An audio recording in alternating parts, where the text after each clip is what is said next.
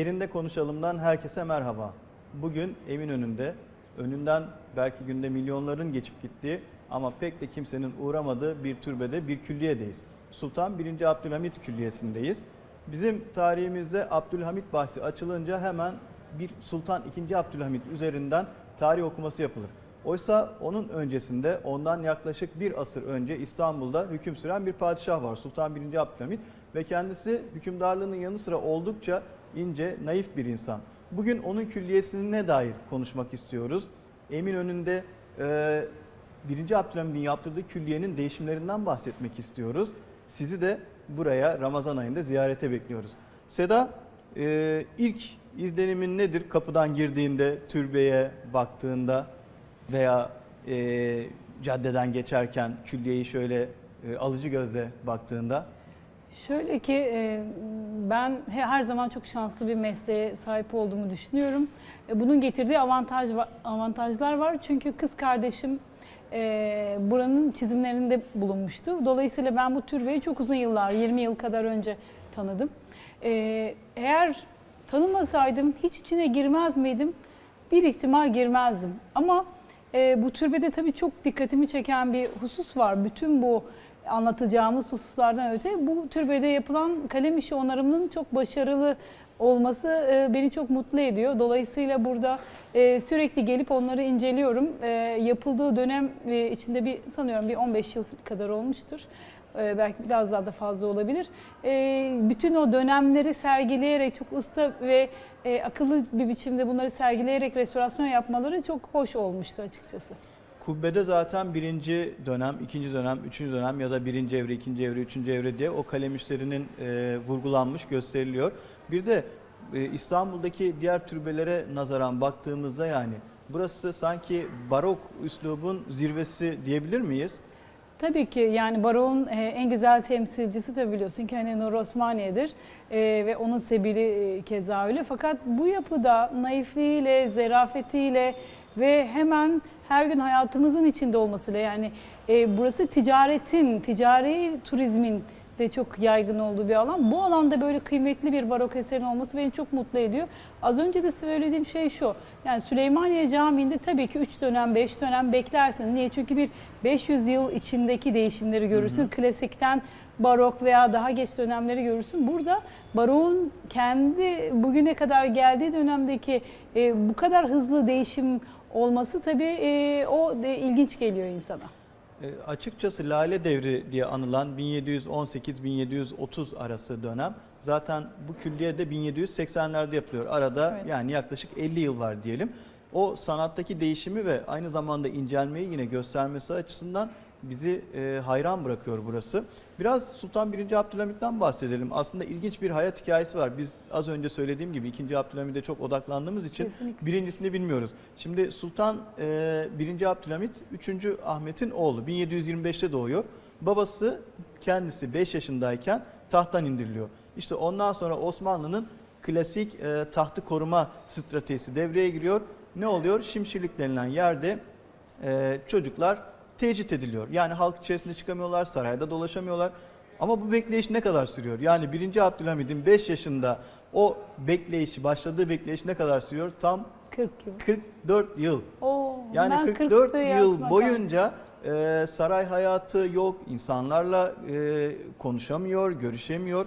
Ama e, kaynaklarda hep şu yer alıyor. Hani insan bir yerde e, tecrit edildiğinde kendisini okumaya veriyor anlaşılan.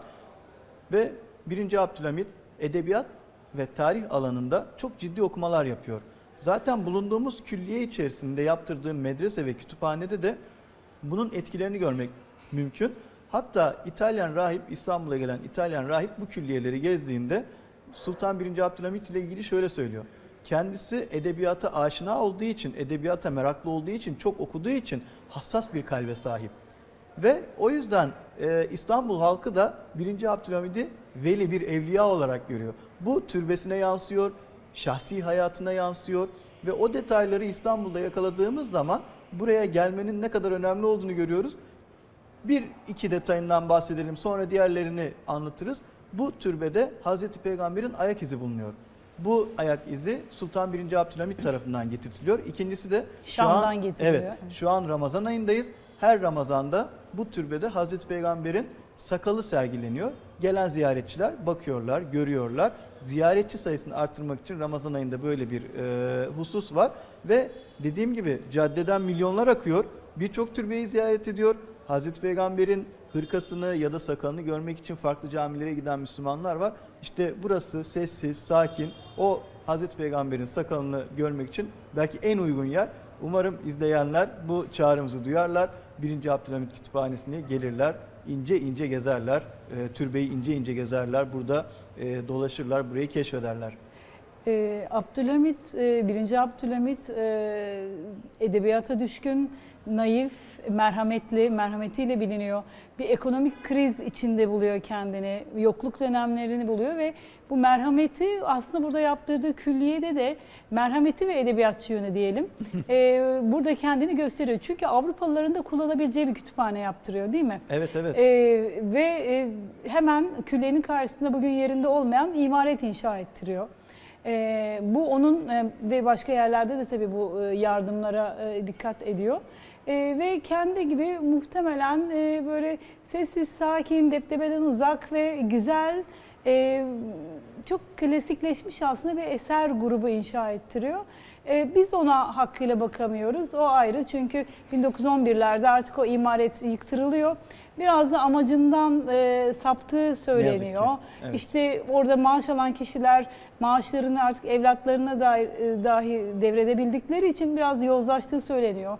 Gerçekte yemek pişirilmediği, fakirlere dağıtılmadı, amacına uzaklaştığı söyleniyor. E, bizim yöntemlerimiz hep şeydir, kestirip atmak, neşter vururuz. Yani biz restorasyondan çok e, kesinlikle ameliyata odaklanırız. Dolayısıyla imareti yıkmak aslında e, şey değil, e, yerine daha büyük bir gelir getirici han inşa ediyorlar. Dördüncü vakıf han.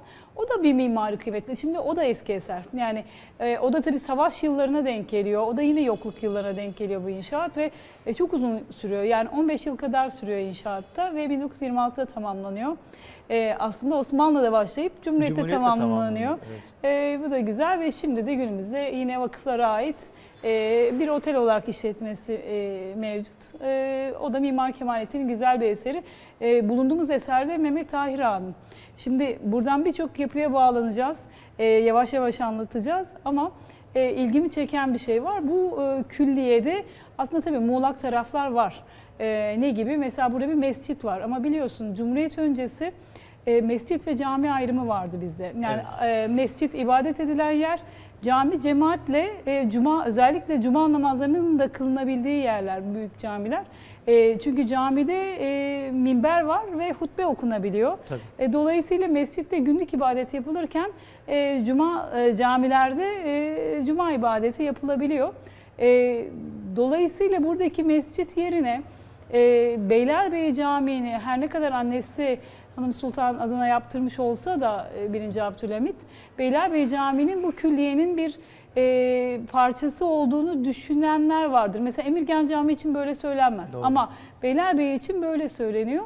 E, şunu söyleyeceğim, bu bana yabancı gelmiyor. E, çok e, çünkü şöyle bakarsanız ben 2. Selim Türbesi'nin e, çizmiştim e, uzun yıllar önce yine. E, biliyorsun Ayasofya'nın e, haziresinde.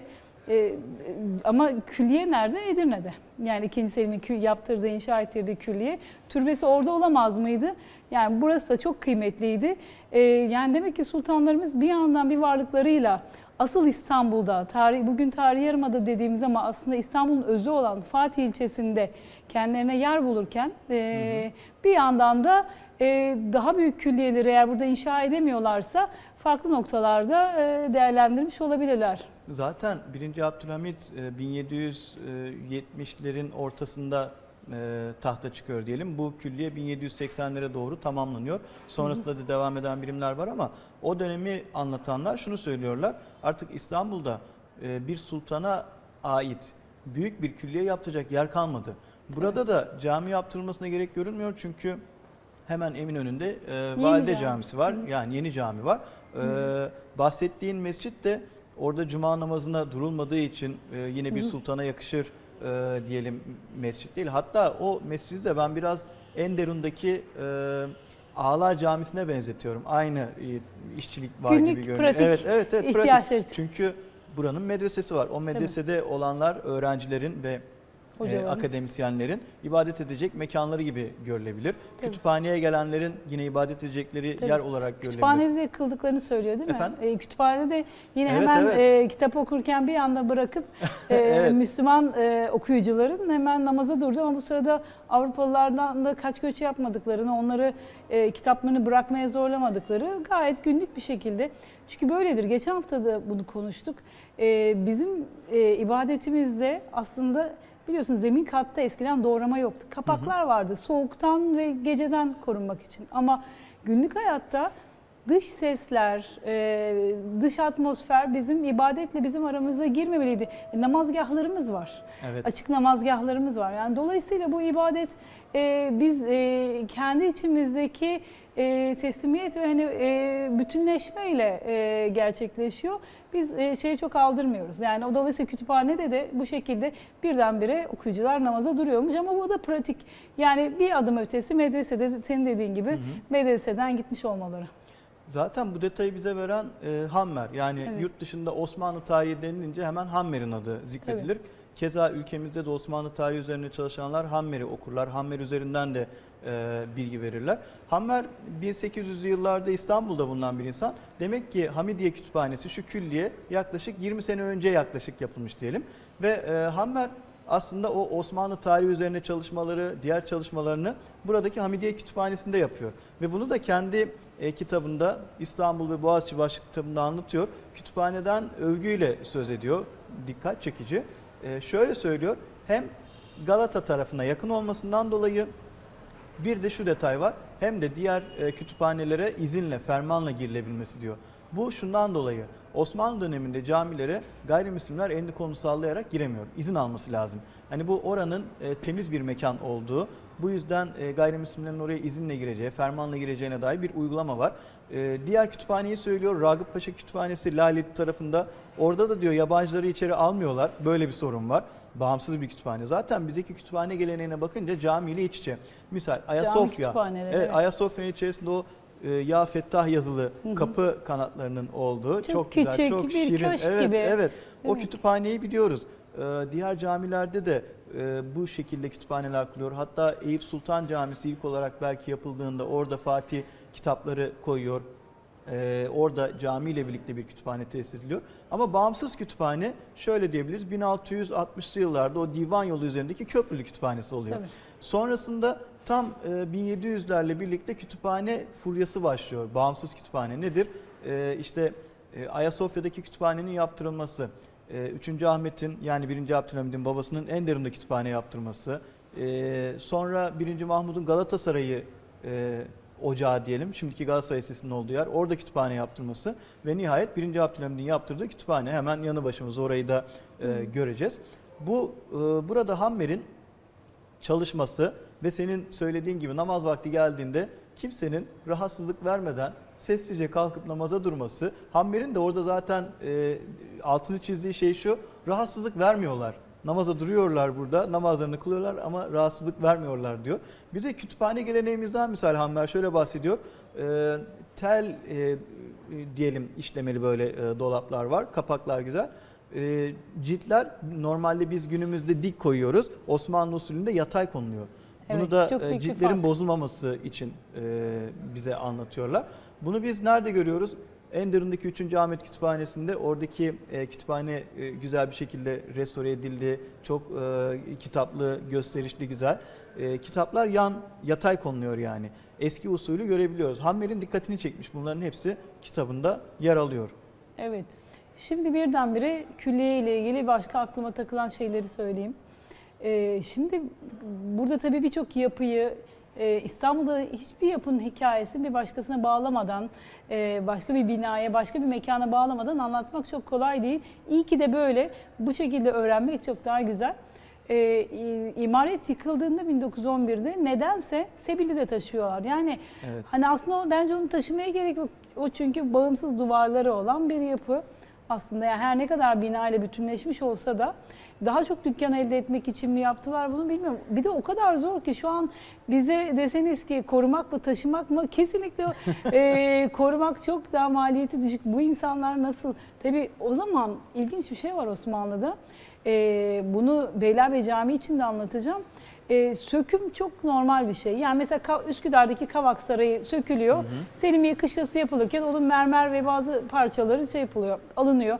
E, işte Kavak Sarayı'nın çinilerini sökmek için ustalar aldıkları yövmiyeler belli. Aras Nefçi Hoca'nın doktora tezi Laleli Külliyesi. O Çinilere göre Kavak Sarayı'nın Çinilerine göre Laleli Türbesi'ni, Lale'deki türbeyi inşa ediyorlar. Keza e, aynı zamanda bu sökmek, değerlendirmek önemli malzemeleri. Çünkü Çin'de her zaman pa- pahalı tabii. Mermer de pahalı, işli taş da pahalı. Yani Osmanlı kendi içinde de devşirme yapıyor. O, e, ve Süleymaniye Camii için inşa edilmiş e, Çiniler 220 yıl saklanıyor ve Beylerbeyi Camii'nde kullanılıyor. Daha e, daha da güzeli Edirne Eski Sarayı'nın çinileri de bir miktar söküldüğünde o da Beylerbeyi Sarayı'nda kullanılıyor. Yani Abdülhamit e, Sultan'ın birinci Abdülhamit bir e, cami inşa ettirdiğinde ve biz bunun buranın bir parçası olduğunu düşündüğümüz Beylerbeyi Camii'nde aslında bir yandan Süleymaniye Camii'nin bir parçası var. Onunla Evet. bir bağlantı var ve Edirne'deki e, Büyük Saray'la Eski Saray'la bir ilişkisi var. Dolayısıyla e, şimdi onun yaptırdığı Sebil nereye taşındı? Bunu sen anlat istersen. O Sibil Gülhane'nin hemen e, Gülhane'ye girilen kapının karşısında küçük, şirin, zarif bir e, cami var. Zeynep Sultan Camisi. Mimarı kim? E, mimarını Mehmet hatırlayamadım. Ayra. Mehmet Ayra yani doğru. bu külliyenin de mimarı. Aslında o külliyenin mimarının yaptırdığı Sebil atlı tramvay için yıkılıyor. O külliyenin mimarının burada yaptığı başka bir Sebil oraya, Oraya taşınıyor. taşınıyor. Çok Ve ilginç bir Zeynep tamamlama. Sultan da 1. Abdülhamid'in kız kardeşi. Çünkü e, baktığımızda 3. Ahmet'in kızı oluyor. Buradan taşınan Sebil'in orada ve Sebil'le birlikte çeşmeler. Çeşmeler de orada e, taşınıyor, korunuyor. Allah'tan başına bir şey gelmiyor. taşıyorlar. Çü- Çünkü tarihimizde hani taşıyorlar. bu tarihimizde böyle e, kaybolan eserler de var. Sen 1911 yılında imaret yıkıldı diye bahsetmiştin. Bizde e, yanlış bir e, tarih bilinci var. O da şu. E, Cumhuriyetin ilanından sonra sanki tarihi eserlerimiz bir şekilde ortadan kaldırılmak isteniyor gibi bir algı var. Ama bak dikkat çekelim. 1911 yılında buradaki imaret yıkılıyor. Bu da Vakıflar Bakanı'nın, zamanın Vakıflar Bakanı Efkaf'ın, diyelim. evet. Evet ve Efkaf Nezareti Nazırı e, onun onayıyla oluyor. Ama şu düşünülüyor. Burada bir suistimal var gibi görünüyor. E, gerçekten muhtaçlara yemek çıkmıyor gibi. O zaman biz buraya bir büyük han yapalım. Kira gelirleriyle yine muhtaçlara yardımcı Ve olalım. Yani zamanın yardım ruhuna edelim. uygun olması için. Bir de o e, yıkımdan yaklaşık 7-8 yıl sonra daha vahim bir hata yapılacakmış. Buradaki Hamidiye Medresesi de yıkılacakmış. Çünkü Hamidiye Medresesi e, Yavuz Sultan Selim Camisi'nin olduğu yere bir kütüphane, medrese vesaire oraya tekrar yine Mimar Kemalettin tarafından yapılıyor. Burası yıkılacakmış. Allah'tan olmuyor. Yani o savaş yılları 1919. İzin veriliyor ve yıkması şartıyla aslında. Evet. Bir de veriliyor. 1920'li yıllarda o kadar demek ki burası harap ki 1926'da İstanbul Ticaret Borsası'na kiralanıyor. Onlar daha sonra burayı alıyorlar. Ee, şart olarak şunu sunuyorlar vakıf idaresi. Burada siz kendi borsanızı yapın. Bu medreseyi yıkın. Allah'tan yıkmıyorlar. Yani Hammer'in çalıştığı kütüphanenin olduğu yer. Hammer'in yanı sıra bu medresede son dönem Osmanlı'nın parlak devlet adamı Ahmet Cevdet Paşa Lofça'dan yani Bulgaristan'dan İstanbul'a geldiğinde Hamidiye Medresesi'nde bir süre kalıyor. Burada e, öğrenim görüyor. Daha sonra buradan ayrılıyor. Ama hani bu izleri yakalayınca söylediğin gibi İstanbul tarihinde kişileri de koyduğumuzda her şey birbiriyle bağlı. Aslında e, zihinlerde yer etmesi için şunu söyleyeyim. Bunu da ben açıkçası programı yapmak üzere hani tabii ki e, bir gözden geçiyoruz her ne kadar biliyor olsak da. İlginç bir şey var. E, bu dördüncü vakıfan 1911'de başladı, 26'da tamamlandı demiştik. E, 1985'e kadar o yaklaşık 60 yıl yani 59 yıl e, şey olarak borsa olarak kullanılıyor zaten. E, yani 1900 e, demek ki borsaya hem burası hem külliyenin dini e, dışındaki hani türbe dışındaki aslında mekanları verilmiş borsaya. Evet. Yani orası belki e, d- burası yönetim için oldu belki. Orası e, borsanın genel e, ziyaretçileri için yapıldı ve verildi, tahsis edildi. Bu da ilginç tabii yani demek ki o, o dönem ticaretin aslında çok olduğu bir yerde, bu kadar yoğun olduğu bir yerde ve bu kadar hacimli bir binada eldeyken onlara verilmiş olması e, mantıklı geliyor tabii kendi işte bir mantığı var. Zaten Osmanlı döneminde için garip tarafı o. Ee, sannamelerde şöyle bir ibare geçiyor. Burada medrese var ama ticari hayatın bu kadar yoğun olduğu ve kalabalığın bu kadar fazla olduğu, insanların akın akın geldiği bir yerde öğrencilerin olması e, makul değil. O yüzden buradaki medreseyi taşımamız lazım deniliyor. Demek ki çalışmak için daha sakin, sessiz, e, insan kalabalığından, o kalabalıktan uzak yerlerin tercih edilmesi demek ki o dönemin insanlarında bir e, fikir. Bunu nerede görebiliriz? Galatasaray'ı lisesinin olduğu yer en derin olarak e, orası açılıyor. E, oranın Gülbaba. Gülbaba Hı, 2. tabii. Meyazıt'la ben dile benden ne dilersen diye padişah söyleyince burada diyor devlet işlerinde kullanabileceğin kişileri yetiştirmek üzere bir okul yap. Orası yani insanların adeta öngörü olmadığı av için gidilen yer.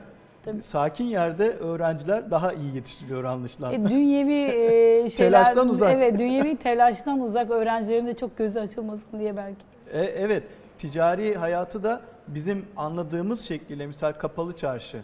Kapalı çarşı ticari hayatta e, nabzın attığı yer. Ama Eminönü de aynı şekilde özellikle bundan 100, 120, 130 sene önceki İstanbul'u yazanlara bakarsak Ramazan öncesinde alışverişlerin Eminönü'nden yapıldığı, buradan evlere işte e, gıda malzemesi alındığı vesaire. Hatta bunun bir gelenek olduğu o yüzden İstanbul halkının buraya akın akın geldiği alışverişini buradan yaptığı söyleniyor. Yani ticari hayatın gündelik hayata yine bakan veya onunla kesişen yönü.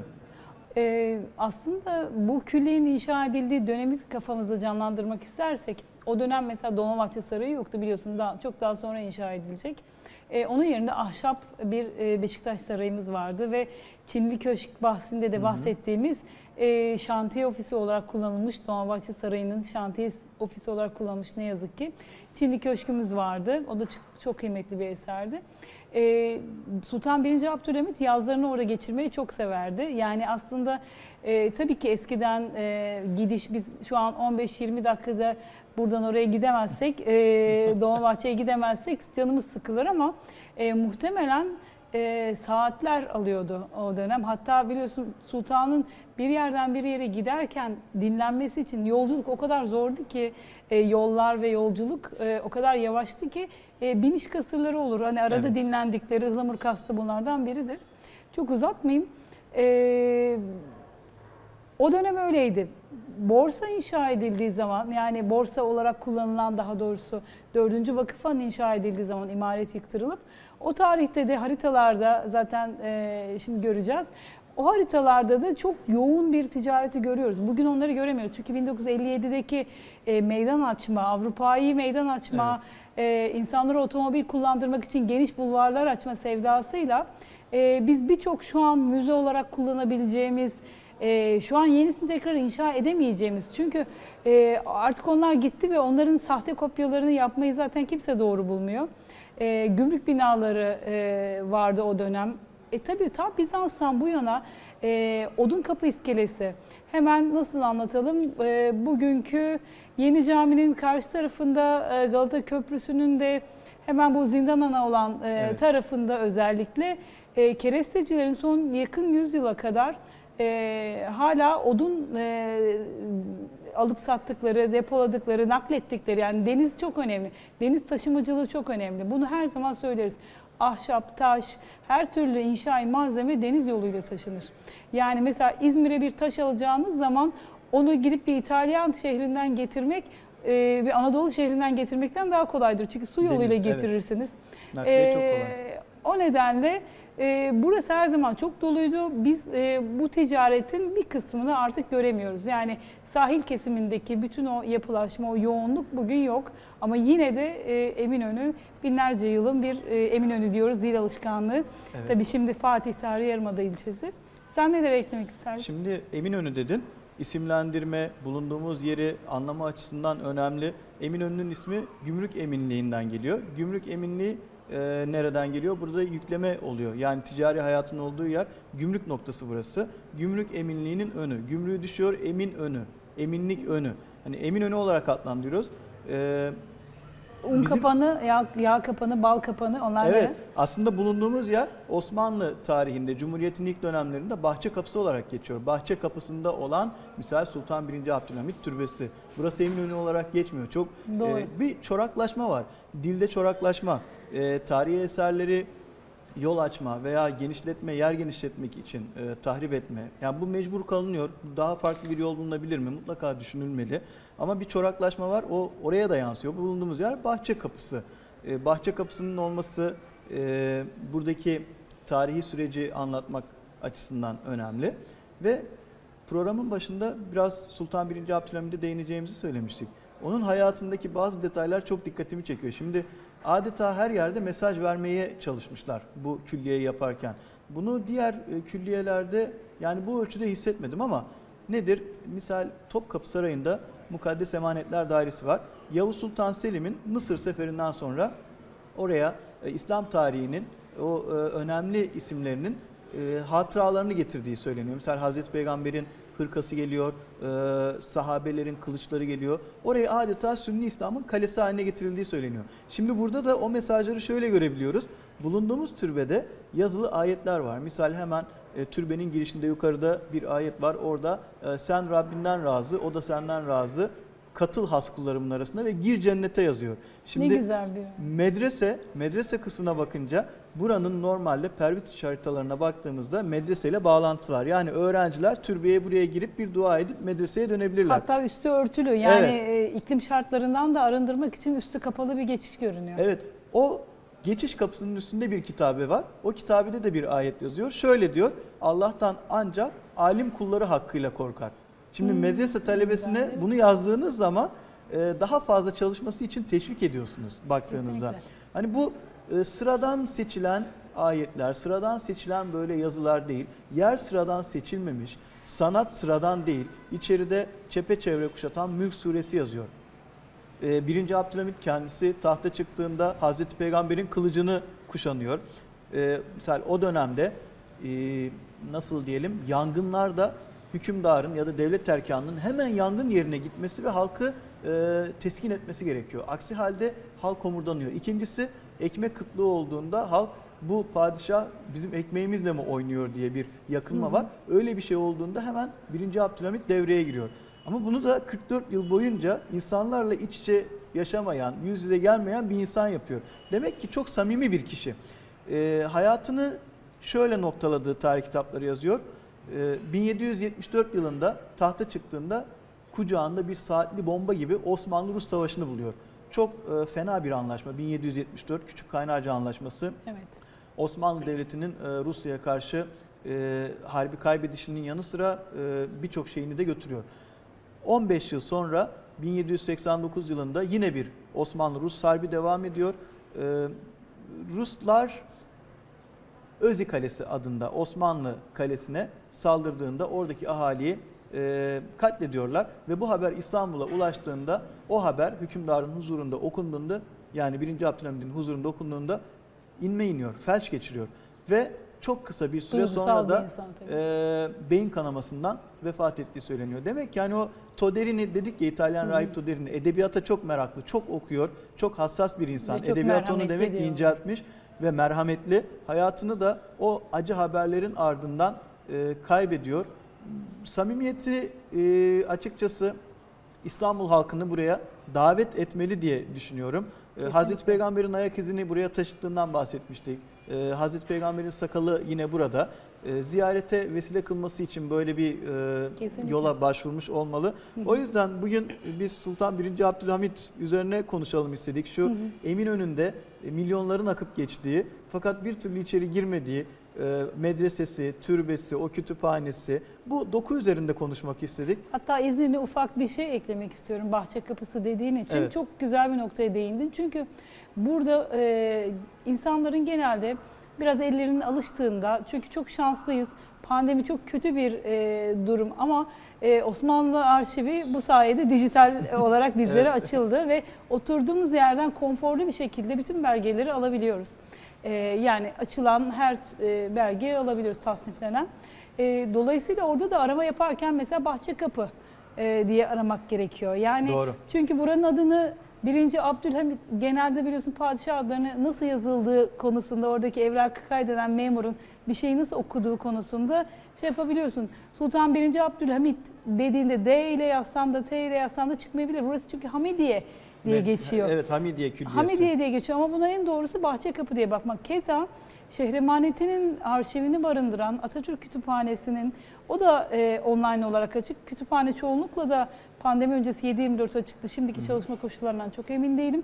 Orada da aradığımızda harita arıyorsak vesaire buradaki yol genişletme çalışmalarını Allah'tan ki yapılmamış. Yani Cemil Topuz'un döneminde sanıyorum çizilmiş öyle haritalar var. Ee, böyle bayağı türbeyi falan da açarak burada 20 metrelik bir yol açmak istemiş. Ancak o bile imaretin aslında yıkılmasını istememiş.